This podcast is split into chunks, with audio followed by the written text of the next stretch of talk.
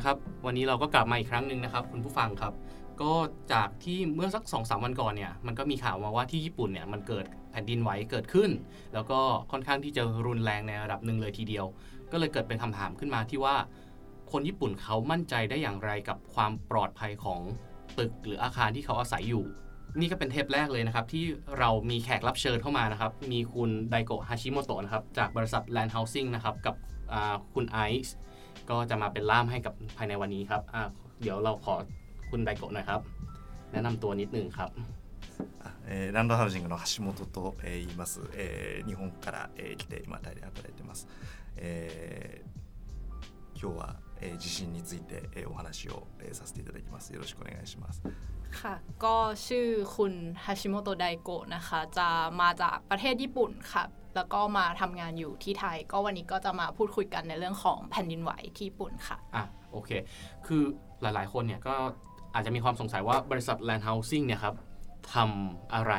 えーと、私たちの、えー、会社は、えーまあ、東京にある、えー、不動産会社なんですけれども、えー、タイから、えー、日本へ行くタイの方に、えー、日本の住まいを、えー、紹介して、えー、日本の生活をサポートするとそういう仕事をしています。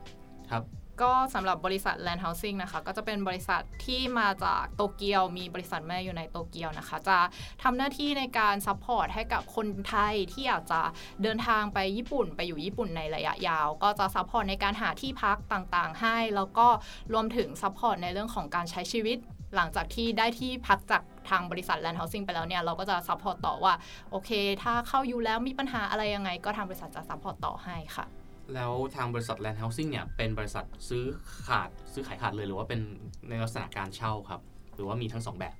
なんかあのまあうちの会社はえっ、ー、とただ賃貸だけやりますかまたはまあ売買とかもやりますかってあの私たちの会社は、えーまあ、部屋を借りたいという方だけではなくて、えー、日本に家を持ちたい、えー、という方、えー、そういう方のサポートもしています。 ก็จะ support ทั้งสองอย่างเลยค่ะ ทั้งคนที่สนใจอยากจะเช่าบ้านหรือว่าเช่าห้องเช่าคอนโดที่ญี่ปุ่นรวมถึงคนที่อยากจะมีบ้านหรือว่ามีคอนโดเป็นของตัวเองที่ญี่ปุ่น เราก็สามารถแนะนำให้ได้ค่ะอ๋อโอเคได้ครับอะมาเราขอเข้าเรื่องเลยแล้วกันนะครับว่าเนี่ยเมื่อสองสามวันก่อนมันเกิดเหตุแผ่นดินไหวที่ญี่ปุ่นโอเค มันไม่ใช่เรื่องที่เป็นปกติในบ้านเราในไทย อยากจะทราบว่าที่ญี่ปุ่นเนี่ยเขามีการ ตรวจเช็คสภาพเรื่องของบ้านหรืออาคารยังไงบ้าง แล้วแบบไหนถึงจะเรียกว่าปลอดภัยแบบไหนที่ไม่ปลอดภัย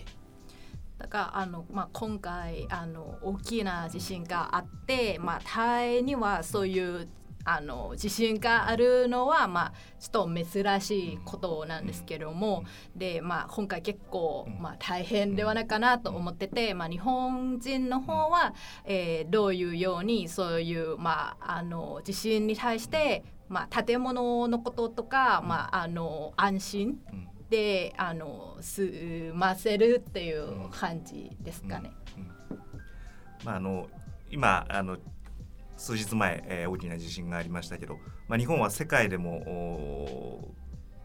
かなり地震の多い、えー、国です、えー、なので、まあ、日本人は、まあ、地震は、えー、いつか必ず来るものだというふうに、えー、考えています、えー、なので、まあ、建物についてはかなり厳しい、えー、基準を設けていますしあと住んでいる、えー、日本人もあの日々、えー、自分たちのできる範囲で、えー、準備をしています。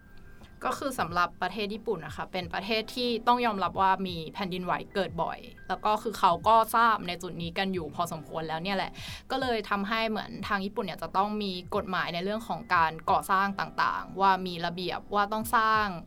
ตาม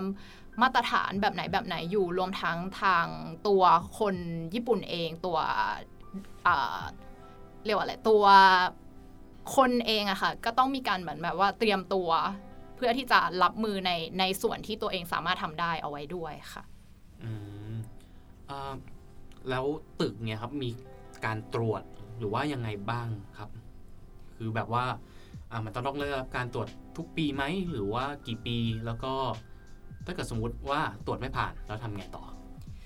それだと、まあ、建物についてなんですけどもそういう、えっと、なんていうか毎年のチェックとか、まあ、そのあのその建物の現在の状況はどう感じとかまだあの安心かなとかについては、まあ、あのもう期間決まっててあのそのチェックとかはありますか？そうですね。まず一番厳しいチェックはですね、えー、建物を作る前ですね作る前にその設計の段階で、えー、ちゃんと基準に適合しているかどうかという厳しい、えー、検査がありますこれに合格しないと建てることができないですねก่อนอื่นเลยเนี่ยค่ะถ้าพูดถึงในส่วนของการตรวจสอบที่เข้มงวดที่สุดก็คือจะเป็นการตรวจสอบก่อนการก่อสร้าง คือจะต้องมีแผนยื่นออกมาก่อนว่า แผนอันเนี้ยมันผ่านตามเกณฑ์มาตรฐานหรือเปล่าถึงจะเริ่มสร้างได้อะไรแบบนี้ค่ะ次に、えー、建物ができた 後にその最初申請した通りにちゃんと作っているかどうか、えー、これを実際できたものに、えー、チェックをします。แล้วก็หลังจากที่สร้างเสร็จแล้วอะค่ะก็จะต้องมีการตรวจสอบอีกรอบนึงว่าการสร้างครั้งนี้เนี่ยมันเป็นตามแผนที่เขายื่นมาตอนแรกให้ตรวจสอบหรือเปล่าค่ะ でその後はですね、まあ、あの建物ができて、まあ、大体10年から15年に1回ぐらいですね、えー、大規模な検査、えー、そしてそこで古くなっている部分のメンテナンス、えー、修理をするということで、えー、その建物の、えー、クオリティを守っていると。แล้วหลังจากนั้นนะคะหลังจากที่ตรวจสอบหลังสร้างเสร็จปุ๊บก็โดยส่วนมากแล้วก็จะเป็นสักประมาณ 10 ปีหรือว่า 15 ปีอย่างเงี้ยค่ะเขาก็จะมีการเช็ค สภาพของอาคารอีกครั้งหนึ่งหรือว่ามีการคอย maintenance ตัวอาคารนะคะอีกครั้งหนึ่งไว้ตลอดก็จะทำให้เหมือนกับว่ามีการวางแผนควบคุมว่าโอเคสภาพตึกยังโอเคไหมอยู่ตลอดเพื่อที่ให้สามารถใช้งานได้ระยะยาวค่ะ最近銀行も結構厳しくて、えー、ちゃんとその最初建てた時の検査、 えー、これを受けてない建物に対しては、まあ、お金を貸さない、えー、これを徹底しているので、まあ、実際もう検査を受けない建物は、まあ、なかなか存在できない、まあ、そういう仕組みになっています。 แล้วก็ยิ่งทางธนาคารเองอะค่ะ กรณีถ้าสมมติว่าคนอยากจะกู้ซื้อเนี่ยก็จะมีเรื่องของมาตรการหรือว่ามาตรฐานของธนาคารเข้ามาเกี่ยวข้องว่าตัวธนาคารเองเนี่ยเขาก็จะดูตรวจสอบว่าในตัวอาคารเนี่ยมันมีการสร้างได้ตามมาตรฐานหรือเปล่า ถ้าไม่ได้มาตรฐานเนี่ยเขาก็จะไม่อนุมัติให้กู้อะไรแบบนี้ค่ะ เพราะฉะนั้นทำให้ประเทศญี่ปุ่นเนี่ยอาคารที่ไม่ได้รับการตรวจสอบก่อนที่จะก่อสร้างเนี่ยคือแทบจะไม่มีค่ะ ก็คืออะสมมุติว่าถ้าเกิดเราจะสร้างเนี่ยเราก็ต้องส่งแบบยื่นเรียบร้อยถึงจะได้สร้าง แล้วถ้าเกิดสมมุติว่าอะทีเนี้ยอยู่ไป แล้วเกิดแผ่นดินไหวอย่างเงี้ยครับแล้วเกิดความเสียหายกับอาคารเงี้ยมันเป็นยังไงบ้าง だから例えばなんですけども、まあ、もうあの建物をするあの建てる前に、まあ、そういう申請とかはもうやったんですけども、まあ、今もう建ててて、まあ、住んで、であの住んでる間がちょっと地震が起こって、まあ、あの建物がちょっと壊れてるとかの場合はなんかどういうなんというかあの政府的とか、うん、まあ、その建物の管理的には、うん、まあ、あのメンテナンスとかについてはどどうしますか？まず大きな地震が起こったら、えー、そのどういうふうな損害があったかっていう証明をあの自治体に対してすることによって、えー、保証が受けられる制度があります。 ก็คือเขาจะมีระบบว่าอย่างสมมติว่าเกิดแผ่นดินไหวขึ้นมาค่ะ ก่อนอื่นก็จะต้องมีตัวหลักฐานว่าเราได้รับความเสียหายตัวห้องที่เราอยู่หรือว่าอาคารที่เราอยู่เนี่ยค่ะมันได้รับความเสียหายจากแผ่นดินไหว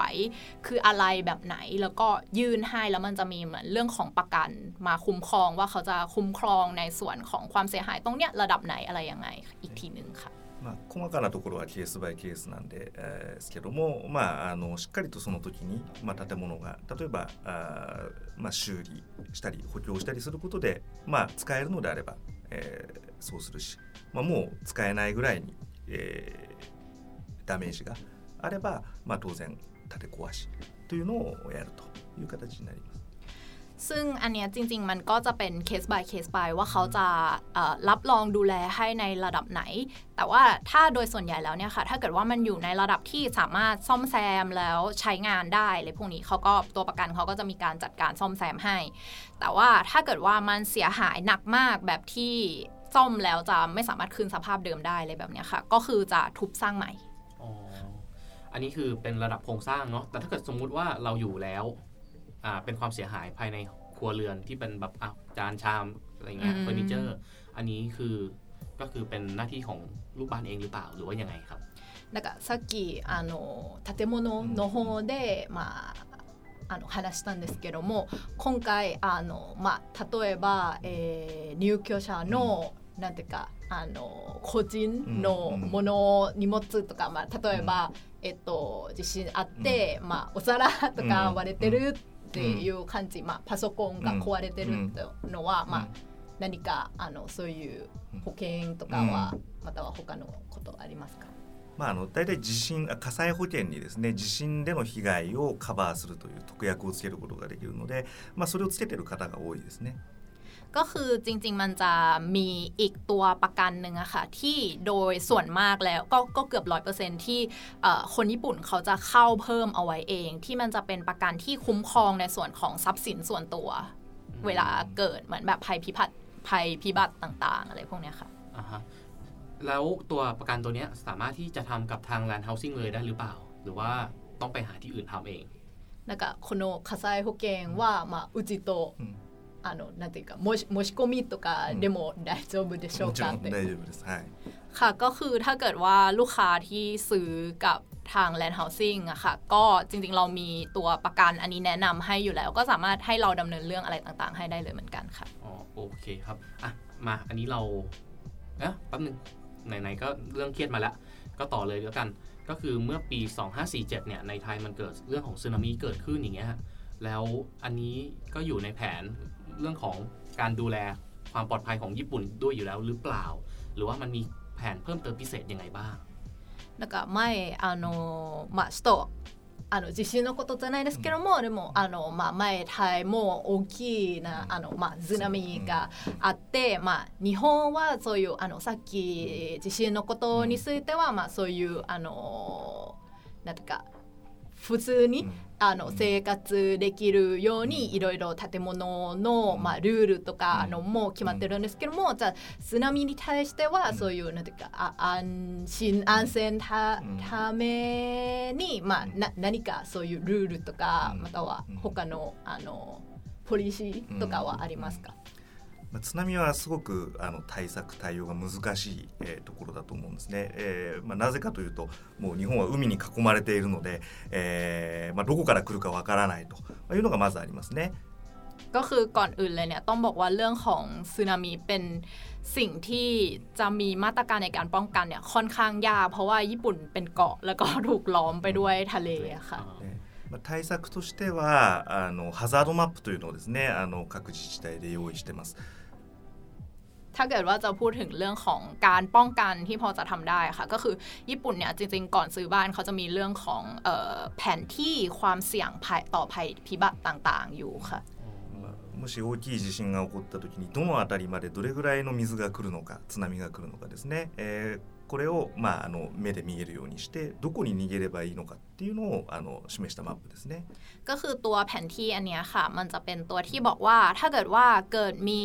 แผ่นดินไหวหรือว่ามีสึนามิครั้งใหญ่ขึ้นมาอะไรแบบนี้เนี่ย มันจะมาถึงในระดับระยะทางไหน แล้วถ้าเกิดว่ามันมาถึงในระดับของตัวที่คอนโดเราตั้งอยู่ หรือว่าตัวบ้านเราตั้งอยู่เนี่ย เราควรจะมีทิศทางการหนีไปที่ไหนอะไรพวกเนี้ยค่ะจะเป็นแผนที่ที่อธิบายอะไรแบบนั้น と例えば、まあ、あの都会であればですね結構高い建物がね、えーあったりするので、まあ、そこに逃げてくださいっていうふうに、えー言うんですけども、まあ、そんなに都会じゃない田舎の方だと高い建物がないので、まあ、その場合はあ例えば津波避難タワーってこうタワーを作って、まあ、そこに何かあったら逃げるようにとか、まあ、そういう対策をしているところもありますね。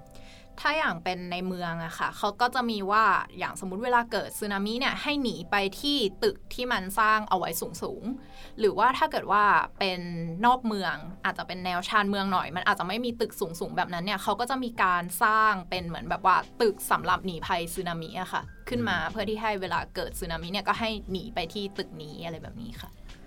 とあの10年前の大きな地震で、まあ、被害を受けた東北の方ではえ実際に津波が来たエリアの,、まあそのグランドレベルを高く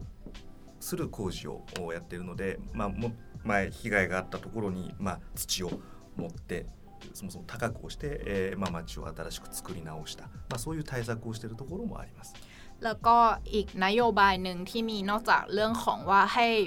ประชาชนมีวิธีการเตรียมป้องกันแผ่นดินไหวจากไอตัวแผนที่ป้องกันภัยตรงนี้ยังไงแล้วเนี่ยค่ะ ก็จะมีอีกอย่างหนึ่งอย่าง ก่อนหน้านี้ประเทศญี่ปุ่นเมื่อประมาณจูเนมายจูเนมประมาณ 10 ปีที่แล้วค่ะ ก็มีแผ่นดินไหวใหญ่เกิดขึ้น อันนั้นเขาก็เลยเราเราก็มีสึนามิเข้ามา อันนั้นเขาก็เลยเหมือนกับว่ามีการทำให้ที่ที่บริเวณนั้นเนี่ยมันสูงขึ้นกว่าเดิม มีการเหมือนถมที่ให้มันสูงขึ้นเพื่อที่จะป้องกันสึนามิ ต่อต่อไป ก็คือเป็นแผนรับมือ แล้วอ่ะไม่ว่าจะเป็นตัวแผนที่หรือว่าตัวเส้นทางทางการหนี แล้วก็ตัวอาคารที่เป็นเหมือนกับบังเกอร์เนี่ย อันเนี้ยถือว่าเป็นการจัดการของทางภาครัฐหมดเลย หรือว่ามีทางด้านเอกชนเข้ามาจัดการ さっきあの言った全部の対策、まあは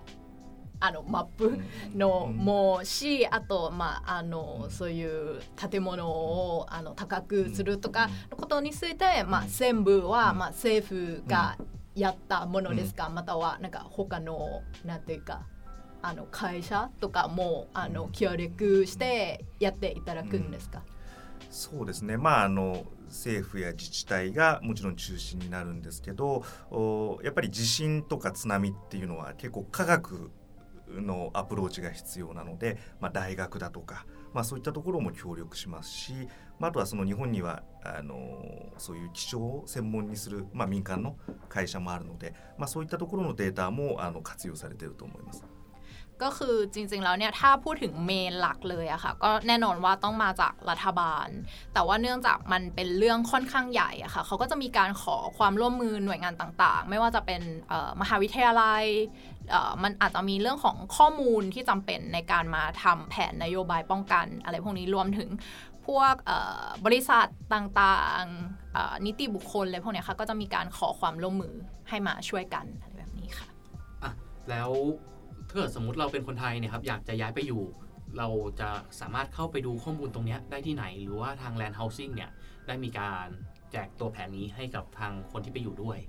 หมายถึงแผนป้องกันอะไรพวก แผน นี้ ป้อ เหรอง กัน คะ หรือว่าเรื่องของอาจุดหรือการหนีทีไล่อย่างเงี้ยครับ อืม คือถ้าเกิดเราเป็นคนไทยโดยทั่วไปเนี่ยเราไม่รู้ อืม แล้วเราอยากจะย้ายไปอยู่เงี้ยครับจะทำยังไงเข้าไปดูที่ไหนได้บ้าง なんかもしあの、まあ、タイ人なんですので、まあ、こういう情報先生知らないじゃないですか。でもしあの日本に、まあ、引っ越し、うんまあうんこれから日本に、うんあの暮らしたいうんとかで 思って、まあ、そういうあの、まあ、ははさるマップ？ハザードマップ、うんうん はい。うんのもしあと、まあ、あのその逃げるの方法とかについては、まあ、こういう情報について、まあ、うん。どこかで見れますかね、うん。または、まあ、うちうん。と、まあ、相談とかしたら、うん。まあ、提案しますか、まああのおあまりそうですね最近大きな地震はなかったのであれですけど、まあ、うちの私たちから部屋を借りてくださったお客さんの家の近くの川が、まあ、大雨で溢れそうになった時は相談いただいて、まあ、避難場所を教えたりとかそういったことはしたことありますね。 ก่อนอื่นก็คือพูดถึงใน อืม กรณีของทางบริษัทก่อนนะคะว่าอย่างสมมุติว่าลูกค้าที่เข้ามาเช่าห้องกับเรา หรือว่าจะซื้อเองก็ตามเนี่ยค่ะอ่าถ้าที่เราเคยให้คำปรึกษามาก่อนหนั้านมันก็จะมีกรณีเหมือนแบบว่าฝนตกหนักแล้วมีน้ำท่วมอะไรเงี้ยค่ะต้องหนีไปทางไหนอะไรยังไง ก็ส่วนมากลูกค้าก็คือจะสอบถามเข้ามาทางบริษัทแล้วเจ้าหน้าที่ของทางบริษัทก็จะให้คำแนะนำไปค่ะ อือฮึ あと今いろんな国の言葉で、ね、そういうガイドブックは出てますのであのそこら辺はそういうのも見てもいいかもしれないですね。 แล้วก็นอกจากนี้ก็จะมีเหมือนทางญี่ปุ่นเองอะค่ะเขาก็จะมีทำเป็นเหมือนไกด์บุ๊ก うん พวกนี้เอาไว้เป็นแบบหลาย ๆ ภาษา ก็สามารถให้ชาวต่างชาติเนี่ยดูได้เหมือนกันโดโกเดมิเรมัสกันเนี่ย まあ、ホームページでも見れウェブサイトでも見れるし、まあ、それ役所に行けばその持ってるあると思うんですね。 ซึ่งก็จะมีอยู่ในพวกแบบโฮมเพจของแต่ละจังหวัดหรืออะไรพวกเนี้ยค่ะ แล้วก็เอ่อ ถ้าไปทางเขตของที่ที่ที่ตั้งของที่อยู่ของเราอยู่อะไรพวกเนี้ยค่ะเขาก็จะมีข้อมูลแจกเหมือนกันค่ะ これね持ってきたんですけどねあのねこれ多分英語版もあると思うんですけどこれその時のガイドブック東京のやつですね。これがあります ก็คือวันนี้เขาพกมาด้วยเป็น うん หนังสือเหมือนกับว่าเป็น อ๋อ เกี่ยวกับเรื่องของการป้องกันเวลามีภัยพิบัติเกิดขึ้นอะไรอย่างเงี้ยค่ะจะมีวิธีหนีหรือว่าป้องกันยังไง ซึ่งเขาบอกว่าก็จริง ๆ มันก็จะมีฉบับภาษาอังกฤษอะไรพวกนี้ด้วยค่ะ ก็คือเราสามารถที่จะเดินเข้าไปที่อำเภอหรือเขตของที่รัฐบาลได้เลย แล้วก็เข้าไปขอคำปรึกษาได้เลย まああのそういう、うんあのところ、 うんうんあのまあ自分の住むところの、なんだっけ役所そうね行って、まあこうこういうような情報をいただいてもいいですかって言っても、もうもらうっていう感じ。そうですね、うんうん、でもう最初からもう住んだ時からねあの準備しといた方がいいですね何かあった時にもらっても遅いんで、うก็คือถ้าให้เขาแนะนำก็คือจริง ๆ แล้วถ้าสมมติว่าย้ายไปอยู่ญี่ปุ่นปุ๊บเนี่ยก็ไปขอข้อมูลอะไรพวกเนี้ยเตรียมเอาไว้ก่อนเลย น่าจะดีกว่าดีกว่าที่เหมือนแบบว่าเออใกล้เกิ ดเหตุการณ์แล้วค่อยไปขออะไรแบบเนี้ยค่ะ อ่าฮะโอเคครับ ตอนนั้นเนี่ยทางคุณไดโกะเนี่ยได้เจอกับเหตุแผ่นดินไหวหรือเปล่าในเมื่อ 10 ปีที่แล้ว นอกจากนี้ชีวิตเจอแผ่นดินไหวบ่อยแค่ไหนโดยประมาณ だからあのまあさっきいろいろな、えっ、と情報をもらったんですけども、今回はまあ橋本さんのエピソードっていうか、はいはいについてなんですが、まあさっきえっ、と 10年前のが大きい地震があって、まあその時は日本いますか。ん、いますはい東京にいましたでどうどうどうですか。あー怖かったですねやっぱり、うん、あの大きなえー揺れがあって、えーまあ、もちろん電車も全部止まったし、えーインターネットも使えなくなったんですねそういうことありました電話もつながらなかったですね ก็คือ ก่อนอื่นเลยที่บอกว่า 10 ปีที่แล้วที่มีแผ่นดินไหวครั้งใหญ่อันนั้นก็คือเขาอยู่ที่ญี่ปุ่นด้วย แล้วก็บอกว่ากลัวมาก เพราะว่าทุกอย่างก็คือปิดหมดเลยเอ่อรถไฟไม่วิ่ง อินเทอร์เน็ตใช้ไม่ได้ うん、そうですね。他そうですね。あとはもうおともかく車電車が全部使えな移動できなくなったので、みんな歩いて 移動するんですね。だからもう東京中の大きな道で人が歩いてこうもう移動をしてる。あのもうみんな何十キロと歩いて帰る。まああのああいうのは見たことなかったですね。うん。 ก็คือเป็นสิ่งที่เขาไม่เคยเห็นมาก่อนเลยว่าในเมืองใหญ่อย่างโตเกียวอะค่ะ ตอนนั้นก็คือรถไฟก็ใช้ไม่ได้รถก็คือไม่สามารถใช้ได้ ทุกคนต้องใช้วิธีการเหมือนแบบเดินเป็น 10 10 กิโลในการอพยพอะไรแบบเนี้ยค่ะ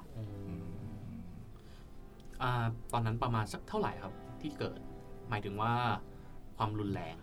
なんかその時の地震ってなな何度ぐらいって知ってますかマグニチュード8。 น่าจะประมาณ8 ประมาณ ค่ะ マグニチュード8.0だったかな確か。うん。 น่าจะประมาณ8.0 うん8 8.0อ่ะเพราะว่าของไทยตอนนั้นมันเกือบเกือบ9แล้วถ้าเกิดต้องประมาณต่ำกว่าเท่าไหร่ถึงจะถือว่าเป็นเรื่องปกติเจอได้ทุกวัน แบบเป็นเรื่องปกติเลยในชีวิตประจำวัน だからちょっとあのまあ言い方あんまり良くないですけれどもただまああのさっきのは、まあ結構大変うん。のなんですけども、うんただまあ日本って地震よくある、うんじゃないですか。でどのくらいのレベルかなんていうか当たり前驚かないっていうレベルはどのレベルまでくらいですかね。 まあ、日本のその独自のレベルさっき言ったらマグニチュードとかじゃなくて普通のあの震度1から、えー、7だっけ、えーまである10段階のレベルでいくとまあ3ぐらい34ぐらいであればまあそんなに驚かないですかねちょっと5いくとおっと思いますよね。うん อันนี้จะเมื่อเมื่อสักครู่อาจจะถึงเป็นเอ่อพูดเป็นระดับความแรงแบบลิกเตอร์หรืออะไรแบบนั้นใช่ไหมคะ อ่าใช่ แต่ว่าทีเนี้ย เอ่อถ้าให้บอกว่าระดับไหนที่คนญี่ปุ่นจะไม่ตกใจรู้สึกเฉยๆเนี่ยอาจจะเขาอาจจะเทียบจากการแบ่งระดับของญี่ปุ่น คือระดับแผ่นดินไหวของญี่ปุ่นเนี่ยเขาจะแบ่งเป็น 7 ระดับค่ะโอ้แล้วก็ถ้าเกิดว่าอยู่ประมาณถึงแค่ระดับ 3 7 7 คือแรงสุด ถ้าประมาณระดับ 3 เนี่ยก็คือเฉยๆ ไม่รู้สึกอะไร แต่ถ้าประมาณ 5 ปุ๊บก็ก็จะเริ่มตกใจแล้ว เดี๋ยวนะ เจ็ดระดับ ค่ะ 3 นี่มันเกือบจะครึ่งหนึ่งแล้วนะ あのまあ7レベルあるんですけども、まあ3はもうもう半分くらいじゃないですか、驚かないあんまり驚かないああ揺れてるな ไม่ไม่ตกใจค่ะ ก็ก็แค่อารมณ์ประมาณว่าอ๋ออ๋อสั่นดีเนาะอะไรอย่างเงี้ยค่ะ โอเค อ่ะแล้วถ้าเกิดสมมุติต้องการจะเข้าไปปรึกษากับ Land Housing เนี่ย ไปปรึกษาได้ที่ไหนบ้างครับ はいあのだこれからなんですけども、まあ、もしタイ人がその日本のお住まいとかを相談したかったら、まあ、どういうように連絡したらいいですか はい、あの私たちのオフィスはあの タイバンコクにありますので、まあ、あのもういつでもあのお電話をいただくでもいいですしあの LINE だとか、まあ、Facebook、まあ、そういったところでも常に皆さんとつながってますので、えーまあ、そういったところでお気軽に声をかけていただければと思います。 ค่ะก็สำหรับถ้าเกิดว่าท่านไหนที่ต้องการสอบถามในเรื่องของการ หาที่อยู่อาศัยไม่ว่าจะเป็นเรื่องของการเช่าหรือว่าซื้อขายที่ญี่ปุ่นนะคะสำหรับเอ่อที่พักต่างๆ ก็สามารถเข้ามาสอบถามที่ตัวออฟฟิศบริษัท Land Housing ได้ จริงๆ เรามีออฟฟิศอยู่ในกรุงเทพด้วย ก็จะอยู่ที่อาคาร Interchange 21 นะคะ เปิดทำการทุกวันจันทร์ถึงศุกร์ค่ะสุขใช่ค่ะ แล้วก็นอกจากนี้ก็ยังมีช่องทางอื่นๆ เพิ่มเติม ไม่ว่าจะเป็นโทรศัพท์โทรเข้ามาก็ได้ หรือว่าจริงๆ เรามี Facebook หรือว่า Line แอดอะไรพวกเนี้ยค่ะ ก็สามารถติดต่อสอบถามเข้ามาทางนั้นได้เหมือนกันค่ะ แล้วอย่างเงี้ยถ้าเกิดสมมติเราเป็นคนไทยพูดญี่ปุ่นไม่ได้ จะมีอย่างคุณไอซ์เป็นล่ามแปลภาษาให้หรือว่าจะมีเจ้าหน้าที่เป็นคนไทยคอยตอบคำถามให้ครับเนี่ยอันนี้ก็เดี๋ยวขออนุญาตตอบเองเลยละกันนะคะ ก็คือถ้าเกิดว่าต้องเออเป็นคนไทยแน่นอนว่าจริงๆ เรามีแผนกที่สำหรับ support ลูกค้า ไทยโดยเฉพาะขึ้นมาแยกขึ้นมาเลยอะค่ะ ก็คือเราจะมีเจ้าหน้าที่คนไทย standby อยู่ทั้งทางฝั่งไทย แล้วก็ฝั่งญี่ปุ่น ก็สามารถเข้ามาสอบถามเป็นภาษาไทย แล้วก็ได้รับข้อมูลจากเราเป็นภาษาไทยไปได้เลยค่ะอ๋อโอเคได้ครับ วันนี้ก็นานแล้วเหมือนกันเนาะเกือบเกือบครึ่งชั่วโมง ก็คงต้องขอขอบคุณทางคุณไดโกะกับทางคุณไอซ์ด้วยครับที่เข้ามาให้ข้อมูลความรู้กับเราค่อนข้างเยอะเลยเกี่ยวกับเรื่องของความปลอดภัยของตึกอาคารบ้านช่องที่ญี่ปุ่น โอเคครับ ก็คงต้องขอลาคุณผู้ฟังแต่เพียงเท่านี้ครับ อย่าลืมนะครับ ถ้าเกิดต้องการที่จะย้ายไปอยู่ญี่ปุ่นแล้วไม่รู้ว่าจะไปอยู่ที่ไหนดี หรือว่าต้องการมองหาทำเลมองเหมาะทำเลทองเนี่ย สามารถที่จะเข้าไปปรึกษากับทางที่ Land Housing ได้เลยอาออฟฟิศอยู่ที่ตึก Interchange นะครับใช่ค่ะรัชดานั่นเองอะโเคอโศกค่ะอโศกอะอะมันเป็นอ๋ออโศกตัดกับสุขุมวิทโทษทีครับ ใช่ค่ะ โอเคครับ